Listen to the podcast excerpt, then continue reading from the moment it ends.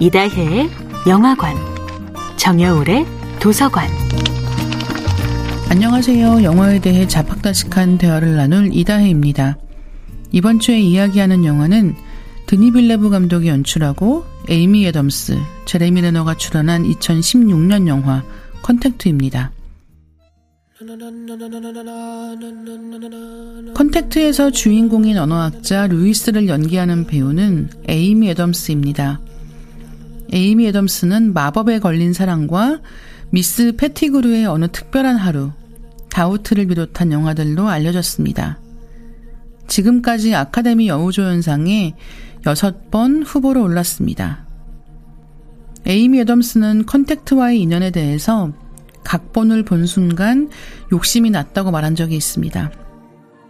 절대적으로 아름다운 이야기였다는 건데요. 맨 처음 읽었을 때는 감정적으로, 여러 번 읽을수록 지적으로 자극되는 걸 느꼈다고 설명합니다. 각본을 한 번 읽은 뒤에 다시 읽기 위해 처음으로 돌아갔다는데요. 영화를 보면서도 다 끝난 뒤 다시 처음부터 이야기를 복기하게 만드는 매력이 있는 작품입니다. 컨택트는 새로운 언어에 과학적으로 접근하는 과정을 보여주는데요. 에이미 애덤스는 딸에게 말을 가르치는 과정이 흥미로웠다고 해요. 컨택트에서 눈길을 끄는 것 중에는 배우만큼이나 중요한 외계인 디자인이 있습니다. 촉수를 가진 유기체라는 설명을 바탕으로 시각 효과팀이 만들어낸 결과물은 깜짝 놀랄 정도인데요. 이 영화는 특수효과가 주가 되진 않지만 외계인 디자인은 색다르고 눈길을 끕니다.